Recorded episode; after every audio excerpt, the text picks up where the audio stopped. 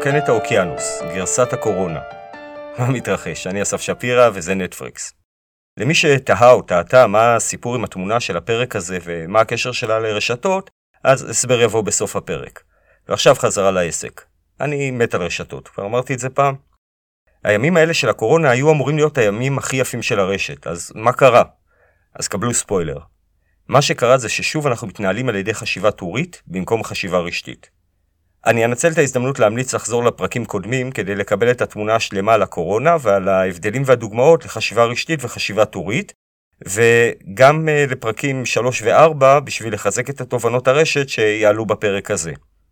לבעלי אוזן עצלה, אז הפרקים מתומללים באופן מלא, מינוס הגסויות, באתר www.snapod.net, שזה SNA פודקאסט. לכאלה שהם עצלנים נקודה, אז נדגים בשתיים וחצי דקות חשיבה טורית וחשיבה רשתית בסיפור הצוללות מפרק המבוא. מלחמת העולם השנייה, האתגר המשמעותי ביותר שעמד בפני בריטניה היה ללא ספק קיום הצוללות הגרמניות. תחת הסיסמה הקליטה אין מים, אין צוללות, מ"פ צעיר ונמרץ העמיד את אנשיו בשורה על החוף. מצוידים במאדירים הם החלו לגרוף את מי הים. הבכירים התרשמו מאוד מהיוזמה והכריזמה של המ"פ הצעיר, מינו אותו למג"ד ויצאו בקול קורא לאקדמיה לרדת ממגדל השן ולסייע לבריטניה במאבקה בימים, תרתי משמע. אחד מהאקדמאים שנענה לקול הקורא, אמר לעצמו שהוא חייב לרדת לשטח ולהבין את הבעיה. הוא הגיע לפלוגה ונדהם לראות מאה אנשים עומדים וחוצבים את האוקיינוס. מה אתם עושים? שאל בפליאה את אחד החיילים. מוציאים מים, ענה החייל. כן, אבל למה? אה, על זה תצטרך לדבר עם הקצין. הגיע אקדמאי ללשכת המ"פ הקודם, כיום מג"ד, ותחקר אותו לגבי האירוע המוזר שראה. אה, ברור, אמר המג"ד החדש, זה בשביל למצוא את הצוללות המחורבנות. אין מים, אין צוללות. צוללות? התפלא האקדמאי. הבעיה שלכם זה למצוא את הצוללות, אז למה לא אמרתם? האקדמאי רץ חזרה למעבדה, וחזר אחרי שבועיים עם זוג אנטנות, מחשב, הרבה כבלים ומוטיבציה.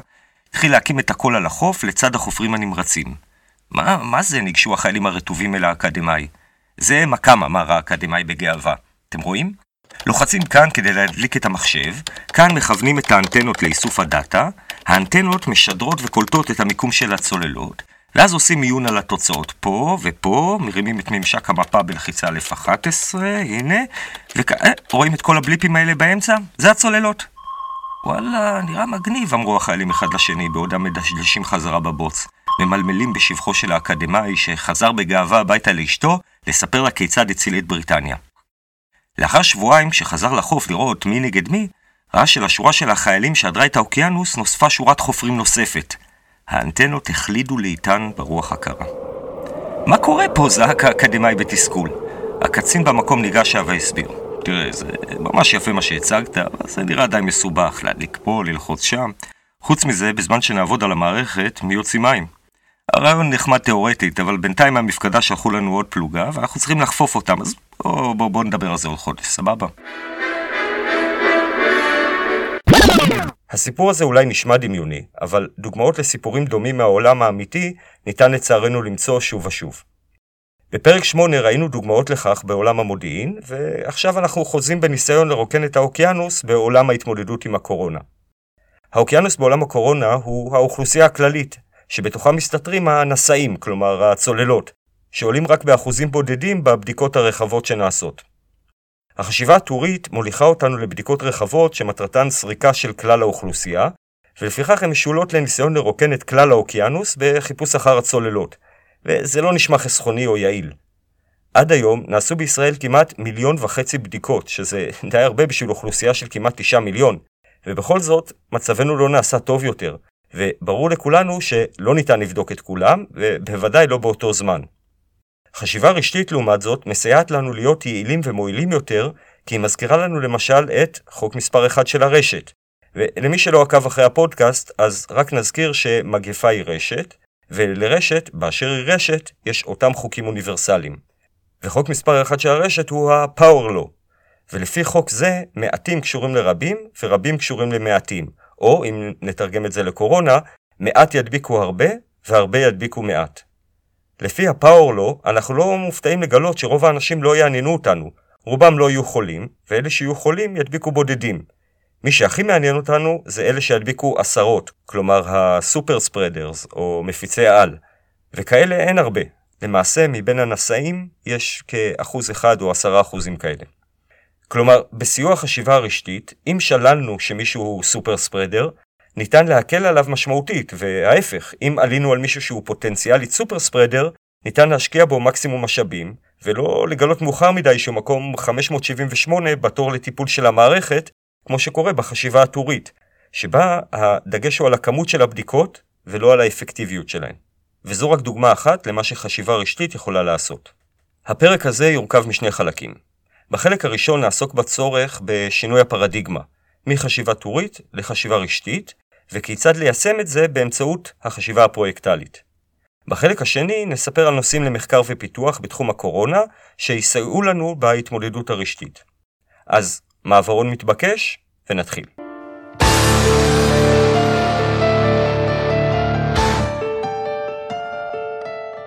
כדי ליישם את החשיבה הרשתית ולהבין למה היא קריטית, נעזר בחשיבה הפרויקטלית, שזו השיטה שבה פרויקטור אמור לחשוב על בניית תהליכים. כמו הרבה דברים שדיברנו עליהם בפודקאסט, חשיבה פרויקטלית היא לא מסובכת, אבל גם לא אינטואיטיבית. אז בואו נדבר על איך מתחילים פרויקט.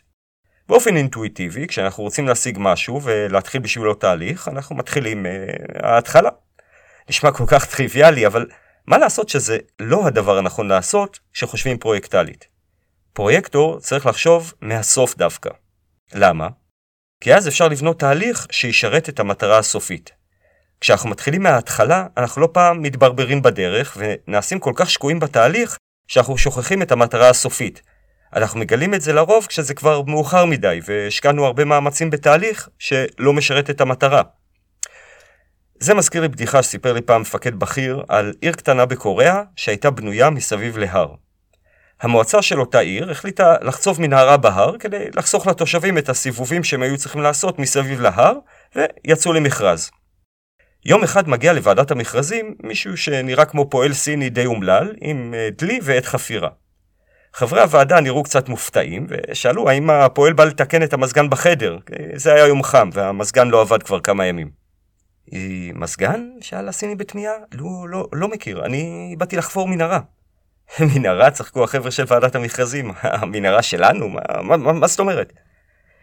אה, תראו, אמר הסיני, שנראה קצת מבולבל מהתגובה, אני ואח שלי חופרים, וראינו שאתם צריכים שיחפרו, אז באנו לחפור.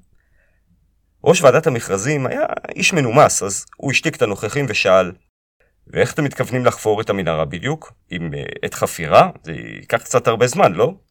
עיניו של הסיני אורו. אז uh, זהו, תשמע, לי ולאח שלי יש רעיון. אני אתחיל לחפור בצד אחד, והוא בצד השני, ואז ניפגש באמצע. זה ייקח חצי מהזמן, בובה של מנהרה. ראש הוועדה, איש סבלני בדרך כלל, אבל בכל זאת, כמה ימים בלי מזגן עשוי שלהם, איבד את הסבלנות הידועה שלו וצעק. מה זה הרעיון הזה? תגיד, אתה רציני? ואיך בדיוק תדעו איך uh, להיפגש באמצע? הפועל הקטן הרגיש לרגע מבולבל והתחיל לגרד בראש, אבל המוח העסקי שלו לא אכזב. יודע מה? אמר הפועל. שתי מנהרות במחיר של אחת. ולמי שהסיפור הזה נשמע דמיוני, אני יכול להבטיח שבלא מעט פרויקטים כושלים, אתם תמצאו בדיון הפקת הלקחים איזשהו פועל סיני קטן עם מעדר, שיסביר ששתי מנהרות זה בדיוק מה שהיינו צריכים מלכתחילה. כשמסתכלים על מצב הקורונה בארץ, אז בהיעדר חיסון ובקצב הנוכחי באופן טבעי ובלי להכריז על זה, אנחנו בעצם הולכים לכיוון חסינות עדר עד שיגיע החיסון. לא נראה לי שמישהו אוהב שמשווים אותו לעדר, לא, לא רק כי זה נשמע שכולנו בהמות, אלא גם הסוף של העדר הוא הרבה פעמים בצלחת של מישהו. אז בואו נהיה פרויקטורים טובים ונחשוב על סוף אחר. אמרנו שתהליך נכון מתחיל מהסוף, וכשמסתכלים על הקורונה, הסוף הוא קטיעת שרשראות הדבקה. בהיעדר החיסון המיוחל, אז הדרך היחידה למנוע הדבקה היא בידוד. אם נבודד את החולים, אז הווירוס לא יוכל להתפשט. פשוט לא. אז מה זה אומר התפשטות של קורונה? לפי ארגון הבריאות הבינלאומי, הדבקה יכולה לקרות גם לפני הופעת סימפטומים בחולה. מכיוון שחציון ההופעה של סימפטומים הוא חמישה ימים, המסקנה היא שמרגע שאדם חולה, הוא יכול להדביק גם בטווח זמן של ימים בודדים מהחשיפה שלו עצמו. כלומר, אם נדבקתי אתמול שלשום, אני כנראה כבר יכול להדביק אחרים. לא סתם המהירות התפשטות של הקורונה היא מושא להערצה בקרב הנגיפים האחרים. אבל לנו זה כבר פחות פשוט. כי בעצם מה שזה אומר זה שהתהליך שלנו צריך לסגור על החולים תוך כיום-יומיים או לפחות לשאוף לשם. וכאן נכנס מערך המודיעין של הקורונה. המערך הזה כולל שני מקורות מרכזיים חקירות אפידמיולוגיות ואיכוני שב"כ. כרגע בואו נתרכז בחקירות שבימים אלו מאוד מעסיקות אותנו, ועל איכוני שב"כ נדבר בסוף. חקירות אפידמיולוגיות הן העיניים שלנו במאבק עם הקורונה. בלעדיהן, הבדיקות שאנחנו עושים הן ניסיון לגשש עם הידיים בתוך האוקיינוס כדי לחפש צוללות. החקירות הן אלה שיכולות לאתר לנו את אותם אלו שדרושים לבידוד, וחשוב לזכור, אנחנו מסתכלים על התהליך מהסוף, זוכרים? אנחנו רוצים לבודד את אלו שעולים בחקירה לפני שהם ידביקו אחרים. עכשיו בואו נסתכל על התהליך הקיים, אבל הפעם מההתחלה, ונראה האם אנחנו פוגשים את התוצר המיוחל שהוא קטיעת השרשראות. לפי הוראות משרד הבריאות שפורסמו ב-15 ביולי, רק סימפטומטים, כלומר כאלה שיש להם תסמיני מחלה, יישלחו לבדיקה, ובמקביל ייכנסו לבידוד. נזכור שהסימפטומים מופיעים בחציון תוך כחמישה ימים. כלומר, יש לנו כחמישה ימים שבהם החולה הסימפטומטי שלנו, נקרא לו סטימפי, יכול להדביק את המעגל הראשון, כלומר, אנשים שעימם הוא בא במגע, וזה מתוך הנחה מקלה שמרגע שהופיעו לו הסימפטומים, סטימפי רץ לבודד את עצמו ולהיבדק. אבל רגע, ותוך כמה זמן סטימפי שלנו יקבל תוצאה? אז לפי כתבה מדה מרקר מה-13 ביולי, עולה שהזמן מדגימת הנבדק לתוצאת הבדיקה הוא בממוצע 96 שעות. משרד הבריאות יצא רשמית נגד הערכה הזו וטען שמשך הזמן הוא כ-36 שעות בממוצע. אבל אפילו אם נחליט לטובת הערכה הרשמית של אה, משרד הבריאות, מה שיקרה במהלך אותו זמן זה שהמעגל הראשון של סטימפי ימשיך להדביק את המעגל השני שלו. כלומר, בשורה התחתונה, אם סטימפי נדבק ביום ראשון, הוא יכול להדביק אנשים החל מיום שני-שלישי ועד יום חמישי. ביום חמישי הוא יפתח סימפטומים, יבודד וייבדק, ורק ביום שבת, במקרה הטוב, יקבל תוצאה חיובית. אז עבר שבוע עמוס על סטימפי, והוא הדביק כמה אנשים. כמה? את זה נוכל לברר בפרק 7 של הפודקאסט, אבל לצורך העניין נניח שלא הרבה, נגיד 2-3. אבל איך נעלה עליהם? אז כיום, אחרי שסטימפי נהיה חיובי, רק אז נערכת לו חקירה אפידמיולוגית. כלומר, התהליך הוא טורי. החקירה נעשית על ידי אנשים מאוד מסורים, אני מניח שאין ויכוח על זה. השאלה היא לא כמה מסורים האנשים, אלא כמה אנשים מסורים יש. ונגלה שלא יותר מדי, ועל זה קיים ויכוח שהחל בימים האחרונים. מה שכנראה אין עליו ויכוח, זה שנכון לתחילת יולי, מספר החוקרים עמד על עשרות בודדות, ומאמצע יולי נעשו ונעשים מאמצים לתגבר את המערך במאות חוקרים. לכאורה, דבר חיובי מאוד. בפועל, מדובר בעוד ידיים עובדות לעדור את האוקיינוס בכדי למצוא את הצוללות. למה? כי החקירות נעשות רק על אנשים שיצאו חיוביים בבדיקה. שוב, אבל זה נשמע הגיוני. למה לחקור אנשים שהם לא חולים מאומתים? אבל צריך להבין, אם אנחנו בודקים רק את החיוביים, ובטח אם אנחנו חוקרים רק את הסימפטומטיים, אז זה אומר שלכל חולה מאומת היה לפחות שבוע להדביק אחרים. ומכיוון שהחקירה מגיעה בסוף התהליך, אז גם למודבקים היה מספיק זמן להדביק אחרים וכן הלאה. מה לעשות, הקורונה לא מחכה לנו.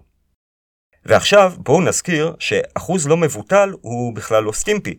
אין לו סימפטומים, או מה שנקרא אסימפטומטי. לפי הנחיות משרד הבריאות כרגע, יש לנו אוכלוסייה אסימפטומטית שלמה שממשיכה ותמשיך להדביק והיא לא מקבלת שום טיפול מונע. כלומר, לא משנה אם יש לנו 30, 300 או 3,000 חוקרים, בשיטה הקיימת תמיד נהיה צעד אחד לפחות מאחורי הקורונה. נשים גם על השולחן את המחיר הכבד של הבידודים.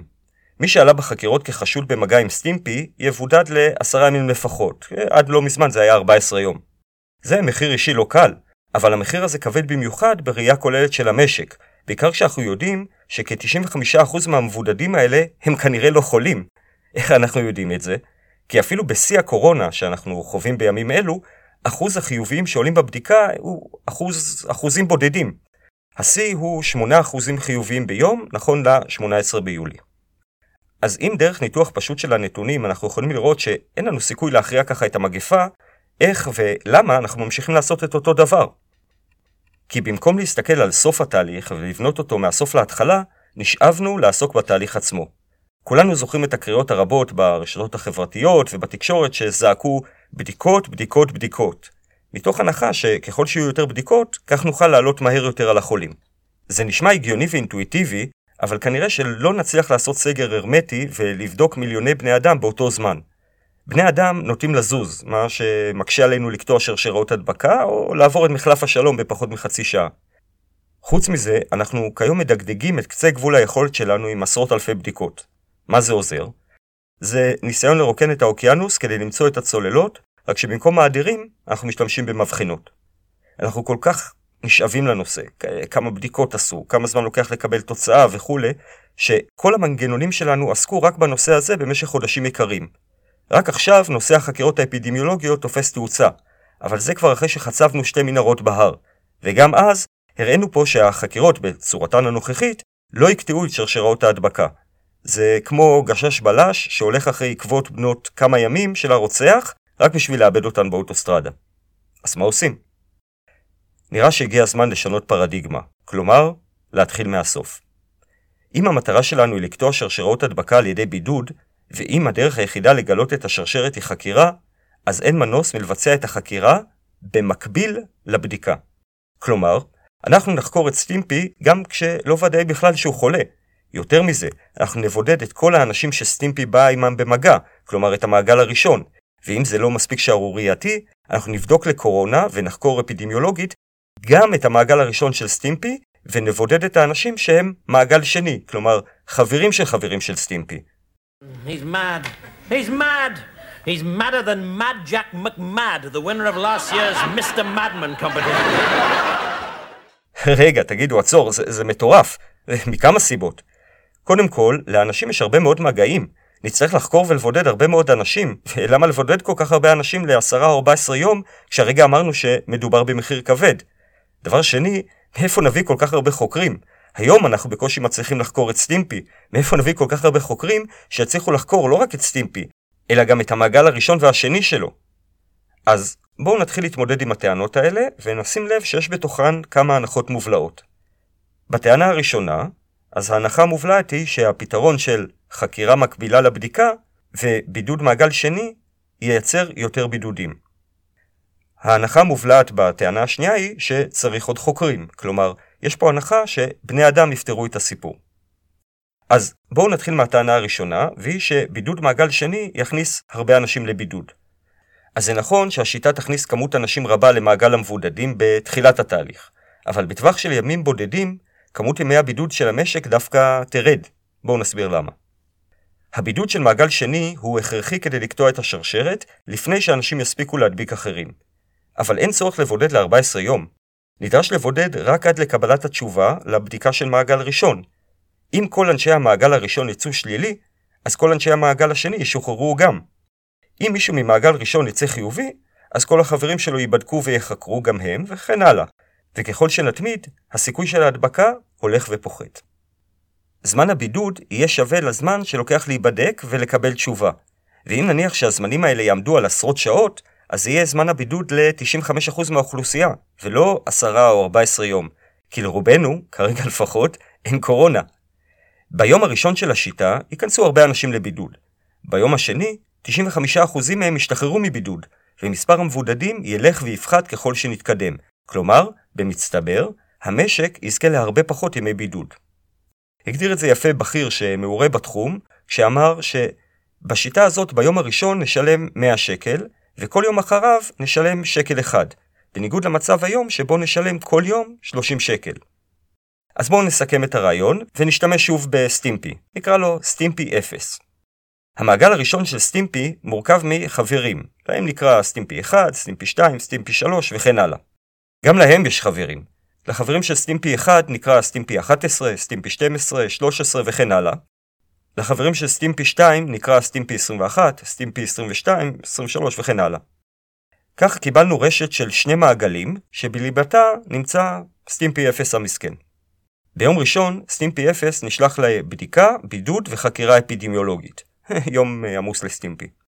סטימפי ציין בחקירה שהוא נפגש עם שלושה אנשים שעונים לקריטריונים של חשד להדבקה. סטימפי 1, סטימפי 2 וסטימפי 3. אלו הם המעגל הראשון של סטימפי 0. כל הסטימפים נמצאים בבידוד ומחכים לתשובה מהבדיקה של סטימפי 0 והמעגל הראשון שלו. ביום שני בצהריים, סטימפי 0 נמצא חיובי. הבידוד נמשך. ביום ג' סטימפי 1 נמצא חיובי, אבל סטימפי 2 וסטימפי 3 נמצאו שליליים. אז נכניס לחקירה ובדיקה את סטימפי 11, 12 ו-13, ונשחרר את כל השאר. יוצא שרוב רובם של הסטימפים שהו בבידוד של כיומיים, והשאר נשארו בבידוד, וכנראה בצדק, עד תוצאות הבדיקה שלהם, וכך יימשך התהליך. חשוב לזכור שככל שנקטע יותר שרשראות, יהיו לנו פחות חולים, ובטווח הבינוני ארוך, גם כמות הטיפולים והבידודים תלך ותקטן משמעותית. אבל רגע, בטענות שטענו קודם, אמרנו שכמות המגעים של בן אדם יכולה להיות מאוד גדולה. בדוגמה של סטימפי, הגענו בשיא ל-13 חשודים, כי לכל אחד היה מגע עם שלושה אנשים. אבל זה נשמע מעט מדי. אנשים בממוצע נפגשים עם הרבה יותר אנשים, לא? בעיה נוספת שנשים על השולחן היא בעיית ה-false negative. כלומר, אנחנו יודעים שהבדיקות לאיתור קורונה הן לא מושלמות, ויכול להיות שמישהו שיש לו קורונה יצא שלילי בבדיקה, מה שנקרא false negative. כלומר, יכול להיות שבבדיקה של סטימפי אחד יעלה שהוא שלילי, למרות שהוא חיובי, ואז שחררנו מהר מדי את כל הסטימפים שקשורים אליו. אז איך מתמודדים עם זה? אז נתחיל בטענה שלאנשים יש הרבה מגעים. למאות העוקבים האדוקים של הפודקאסט, התשובה כנראה כבר אה, די ברורה, אבל לטובת אלה שהצטרפו אלינו רק עכשיו, אני ממליץ לחזור לפרק 3 בנושא הפאורלו, ולפרק 7 בנושא הקורונה. התשובה בקצרה, לרוב האנשים יש מעט מאוד מגעים, ורק למעט אנשים יש מגעים רבים, ואלה הם הסופר ספרדרס, או מפיצי העל. מאמרים שפורסמו בנושא הקורונה הביאו תגליות שלמאזיני נטפריקס לא היו חדשות, שאחוז קטן מהאנשים אחראי לאחוז גדול של ההדבקות. אה, סדר גודל של 20% מהאנשים מדביקים 80% מהאחרים. כלומר, מרבית העומס של הקורונה הוא תוצאה של כמות קטנה יחסית של אנשים. חקירות מהירות יאפשרו לזהות מהר את אותם חשודים כמפיצי על, ולתעדף אותם לטיפול ובדיקה, גם תוך כדי הזנחה, so called, של שאר הזנב הארוך של החשודים, מתוך ניהול סיכונים מבוקר, ונתייחס לכך כשנפרט את הפתרון לאופן החקירות ואיך לחלק את כוח האדם המיומן שלנו בשביל החקירה. בהתייחס לטענה לגבי התוצאות המוטות, או ה-false negatives, אז לפי מכון דוידסון, טווח הטעות בבדיקת קורונה הוא כ-3% בלבד. אבל לנתון הזה, חשוב להוסיף גם שבדיקה מוקדמת מדי של החולה יכולה גם היא לתת תוצאה שלילית, למרות שהחולה חיובי לקורונה. אז מתי נכון לבדוק? ככל שעוברים הימים, כך הסיכוי לתוצאה חיובית של חולה עולה, שכן הנגיף מתרבה יותר וקל יותר לאבחן אותו. כמו הרבה דברים שקשורים לקורונה, אין מספרים מוחלטים, אבל מאמר מחודש מאי של ג'ון הופקינס מצביע על ארבעת הימים הראשונים מרגע החשיפה כתקופת זמן שבה הסיכויים גבוהים לפולס נגטיב. זו כנראה גם אחת הסיבות שמשרד הבריאות מעדיף לבדוק סימפטומטים, כלומר, אם האדם שנבדק הוא סימפטומטי, ולסימפטומים לוקח כחמישה ימים להתפתח, אז הסיכוי שנקבל תוצאה שלילית, למרות שהאדם חיובי, הוא נמוך. כאן דווקא האיטיות האינהרנטית שלנו כבני אדם משרתת אותנו. הזמן שלוקח לנו לבודד, לבדוק ולחקור מספר מעגלי חשודים הוא לא מיידי, וכנראה שאפילו בתרחיש האופטימלי ייקח לפחות יומיים לבצע את זה. לפיכך, אנחנו יכולים לצאת מתוך נקודת הנחה סבירה, שיש סיכוי נמוך לכך שלקחנו דגימה מחשוד כחולה בדיוק ביום-יומיים שבהם הוא נדבק. אבל רגע, מה אם בכל זאת נהיה מהירים מדי, או איטיים מדי? זה לא יחריב את כל רעיון קטיעת השרשראות? אז התשובה היא לא. מכיוון שבהתמודדות עם המגפה, אנחנו אפילו לא שואפים להכחדה כללית שלה. זה כנראה בלתי אפשרי בלי חיסון. מה שאנחנו שואפים זה להוריד את קצב ההדבקה שלה, כך שכמות הנדבקים תלך ותקטן עם הזמן. ועכשיו, בואו נענה על הטענה שאומרת, ובצדק, שבמשאבים הנוכחיים אין לנו את היכולת לבצע כל כך הרבה חקירות אפידמיולוגיות, בטח אם נוסיף לסל החקירות גם אנשים שהם רק חשודים במגע. ואכן כיום, החקירות נעשות על ידי מספר מצומצם של אנשים מקצועיים יש לומר, אבל כמו שגילו במהפכה התעשייתית, אנשים נוטים להיות צוואר בקבוק. הם איטיים, הם טועים, יש להם בעיות זיכרון, ויש גבול לכמה כאלה אפשר לגייס. עוד תכונה נלוזה אצל אנשים, זה שהם נוטים להתנהג לפי מה שמצפים מהם. כלומר, אם נצפה מהאנשים לעשות הרבה חקירות, הם יעשו הרבה חקירות, מה שכמובן ישליך על איכות החקירה. ואם איכות החקירה נפגעת, אז בשביל מה בכלל צריך חקירות? באנשים, בוודאי אם הם מקצועיים, נרצה לעשות שימוש בתהליכים האיכותניים שלנו, ופחות בתהליכים כמותיים או טכניים. אז איך נפתור את זה? פרופסור ערן סגל ופרופסור בנימין גייגר ממכון ויצמן, ולאחריהם חברת Diagnostic Robotics, פיתחו שאלון לציבור הרחב לבחינת תסמינים. שאלון דומה יכול לשמש את החקירות האפידמיולוגיות. אנשים יוכלו למלא בעצמם את הפרטים שלהם ולחסוך זמן יקר של כוח אדם מיומן. התהליך הממוכן גם יכלול בקשה להורדה של אפליקציית המגן בכדי לעודד שימוש בה, ולהתריע לאחרים על אירועי הדבקה. במקום לנסות להיזכר איפה היינו בימים האחרונים, ניתן יהיה לעשות שימוש במידע מגוגל שמצוי אצל רבים מאיתנו בפלאפון. את כוח האדם האיכותי נקדיש לבקרה על מילוי הטפסים, וסיוע טכני למתקשים בהורדה או בשימוש באפליקציות, ו/או סיוע לאוכלוסיות שלא נגישות לטפסים אונליין. ועכשיו, בואו נזכר שלפי הפאור לו, רוב האנשים לא יעניינו אותנו. רובם לא יהיו חולים, ואלה שיהיו חולים ידביקו בודדים.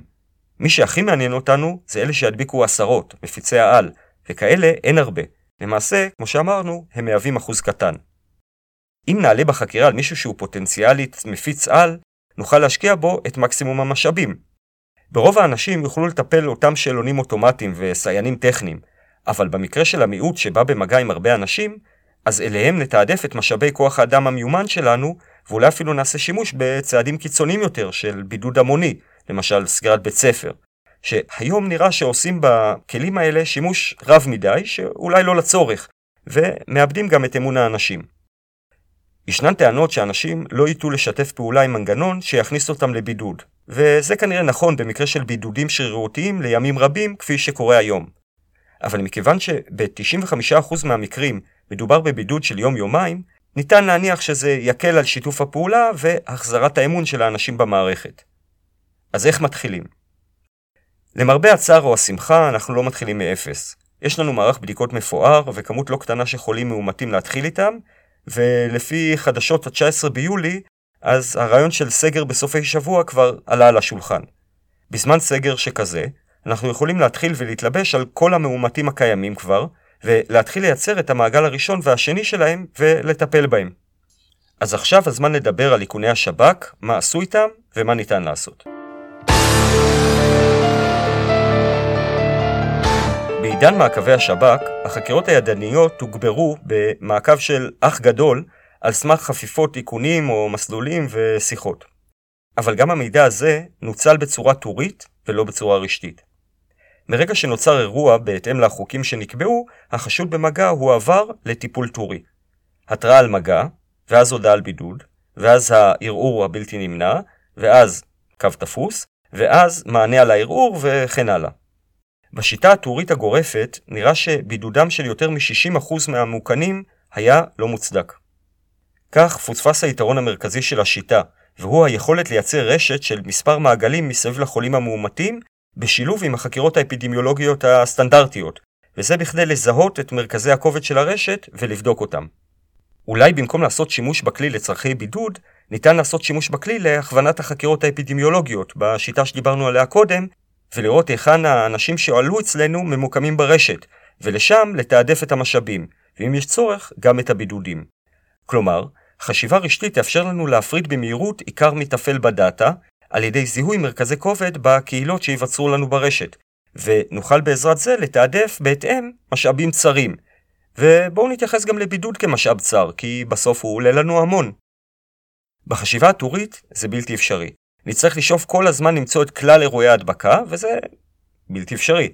נצטרך לרוץ כל הזמן על כל המגרש, לבודד אנשים על ימין ועל שמאל לתקופות ארוכות, וכמעט בהגדרה, לבזבז את רוב המשאבים שלנו על כאלה שהם לא חולים ולא מדבקים.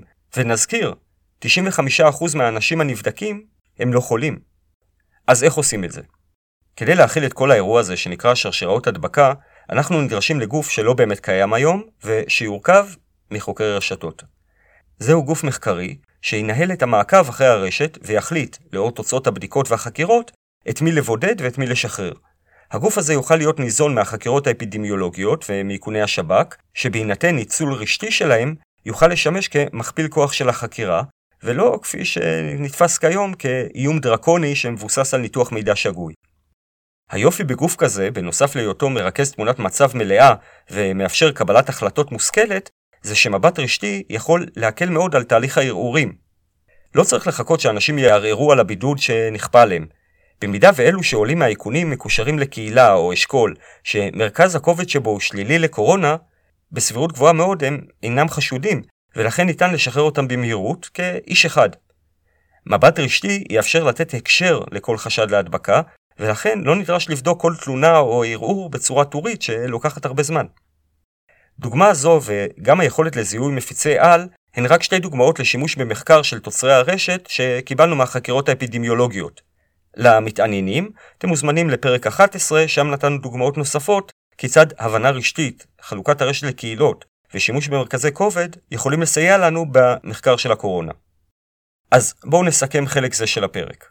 דיברנו על חשיבה טורית מול חשיבה רשתית בעולם הקורונה, ורק גילוי נאות, אני סאקר של רשתות. אז חשיבה טורית תנסה להגדיל את כמות הבדיקות, ותעסוק בעיקר בייעול שרשרת הבדיקה. כלומר, כמה מהר נקבל תוצאה מהרגע שקיבלנו הפנייה או ביצענו את הבדיקה. חשיבה זו תנסה למקסם על כמות בדיקות ועל זמנים. החשיבה הזו כלל לא מתעסקת בהאם הבדיקות נעשות על הגורמים הרלוונטיים.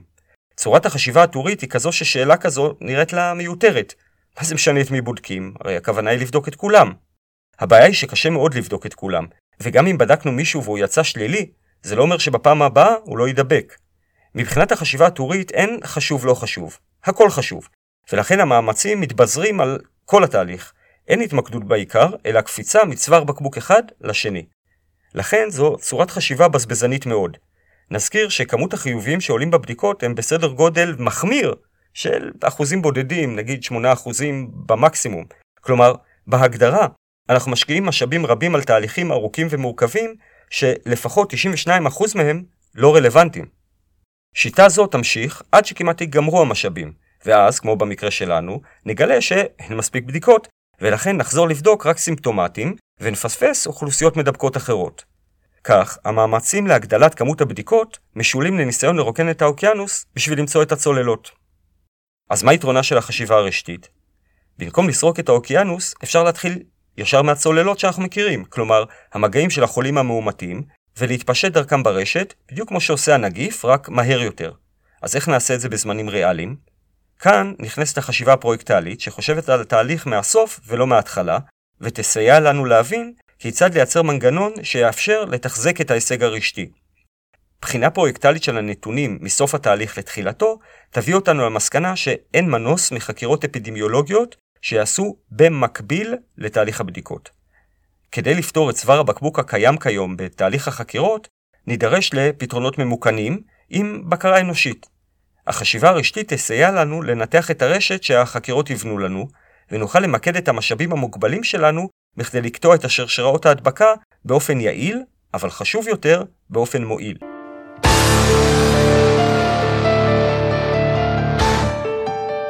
אז הגענו לחלק השני של הפרק, ובואו נדבר על שתי נקודות למחקר ופיתוח אפשרי בתחום הקורונה. אחת קשורה לעולם הרשת, והשנייה יכולה לסייע משמעותית במחקר הרשתי. הנקודה הראשונה, שקשורה מאוד לעולם הרשת, היא מחקר מרתק שנעשה לטובת איתור נגיף קורונה בתשתיות הביוב. למה זה כל כך מעניין? כי בשיטה לא פולשנית זו, אנחנו יכולים לאתר באופן מקדים אזורים בהם מאותרת קורונה באופן כמותני, ולבודד את אותם אזורים באופן כירורגי. השיטה עדיין דורשת מחקר, כי נראה שקשה למצוא נגיף קורונה קטנטן בתוך ים של ביוב, כלומר, זה אפשרי, אבל תלוי בכמות הנגיפים בביוב. בהנחה שניתן יהיה לשפר את רזולוציית הגילוי, זה יכול להיות אולי הכלי המשמעותי ביותר בהכרעת הקורונה. למה? יש משהו מאוד יפה ברשת ביוב, ותודו שלא ציפיתם לשמוע את המשפט הזה. אבל יש משהו יפה, וזה שרשת ביוב היא... היא רשת. מה שאומר שהיא עונה לכל חוקי הרשת. יש בה law, כלומר מעט צינורות ראשיים והרבה צינורות קטנים, היא מתחלקת לקהילות, מן הסתם גיאוגרפיות, ו- ועוד. רשת, ובטח רשת סטטית יחסית כמו רשת ביוב, קל לנו מאוד לפרק ולבודד. במאמר בעל השם הקליט Revisiting the Power of Reinsertion for Optimal Targets of Network Attack, ישנה סקירה של השיטות המהירות ביותר לפירוק רשת. המאמר מרתק ומחזק את תחושת הבטן של אנשי הרשת שבינינו. השיטה הכי טובה לפירוק רשת היא להוריד את הקשתות או הקשרים עם הביטווינס הכי גבוה, וכך לפצל את הרשת. נזכיר בקצרה שביטווינס של קשת או קשר הוא המדד לכמה הקשר הזה הוא צוואר בקבוק ברשת. המדד הוא לא מסובך לחישוב, אבל זמן החישוב שלו ארוך. אבל זה לא אמור להטריד אותנו. רשת הביוב היא סטטית, ויש לנו את הזמן. אז איך זה יוכל לעבוד? נתחיל את הדגימה של הביוב בצינור שמהווה צוואר הבקבוק הכי משמעותי ברשת. במידה והדגימה תהיה שלילית, נעבור לצוואר הבקבוק השני ברשת וכן הלאה, עד שניתקל בתוצאה חיובית. את אשכול צינורות הביוב שמובילים לצוואר הבקבוק שזיהינו, נפצל עכשיו גם לפי צווארי בקבוק באמצעות חישוב הביטווינס, וכך נוכל במהירות לבודד עוד ועוד את מקור הנגיף. אם נעשה זאת בצורה ארצית, נוכל לזהות תאורטית את כלל המוקדים ולבודד אותם. המאמר הזה אודות פירוק הרשת לא עוסק ברשתות קורונה, אבל כפי שהובטח בברושור, רשת היא רשת היא רשת, וזה מה שיפה כל כך במדע הרשתות. גם בלי להכיר את רשת הביוב באופן אינטימי, לא מתיימר, ניתן להניח עליה הנחות. הנקודה השנייה לטובת מחקר ופיתוח בנוגע לקורונה עוסקת בתוצאות הבדיקה שאנחנו מקבלים מהמעבדות. תוצאות הבדיקה של הקורונה מועברות כיום בצורה בינארית, כלומר חיובי או שלילי, אבל ניתן להוציא מהן יותר מידע. מבלי להיכנס לפרטי הבדיקה, מוזמנים להיכנס לקישור שניתן פה בפרק למכון דוידזון, הבדיקה בעצם מצביעה על סף מסוים של כמות נגיף במערכת. כמות גדולה של הנגיף יכולה ללמד אותנו למשל עד כמה החולה מדבק. ואולי, אם נערוך מחקרים השוואתיים, הכמות של הנגיפים בדגימה תוכל גם לספר לנו מתי החולה נדבק, נתון שיכול לכוון מאוד את החקירות האפידמיולוגיות שלנו. הדבר דומה לאיתור שעת המוות לפי מצב הגופה במקרה של רצח. אבל בשביל להבין אם אפשר לעשות את זה, נדרש עוד מחקר, אבל למיטב ידיעתי, הכפפה בנושא הזה עדיין לא הורמה. ולסיכום הפרק. זה נכון שיש אחריות ציבורית של כולנו לשמור על ריחוק חברתי, לשים מסכה, וכמובן לשמור על הכללים ועל ההיגיינה, שזה אגב נשמע לי טיפ טוב לא רק לימי הקורונה. ובכל זאת, מבחינה תהליכית, נראה לי יותר נכון ואפשרי לשנות את הפרדיגמה של מערך קטיעת השרשראות, מערך שיכול למנות מאות ואולי אלפי אנשים, מאשר להשפיע ולשלוט בהתנהגות של למעלה מ-8 מיליון בני אדם. ועכשיו, הסבר קטן לגבי התמונה של הגלידה בראשית הפרק. בפרק הקודם התחייבתי להקדיש חלק בפודקאסט לנושא שייבחר על ידי מי שהשלים את השרשרת כדי למצוא את סולנית להקת קומפייל עדן אבואב. הנושא שנבחר על ידי פפיריס, כן, כן זה השם, שהשלים השרשרת, הוא הקשר בין אומנות וגלידה, ואני הייתי צריך למצוא קשר לעולם הרשת. שברתי את הראש איך לקשר אומנות, גלידה ורשת, עד שנזכרתי בתופעה רשתית של עולם קטן. עולם קטן היא תכונה של רשת, כל רשת, שמאפשרת לייצר קיצורי דרך גם במערכת סבוכה. ומה יותר קיצור דרך רשתי מאשר גלידה כאומנות, ותודה לקלאס אולדנבורג על היצירה.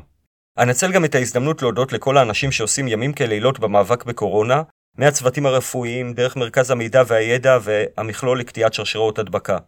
ולמקבלי ההחלטות, ולכולנו, אני מאחל שינוי פרדיגמה קל והמון בריאות. נהניתם ורוצים לשתף? סבלתם ולא רוצים לסבול לבד?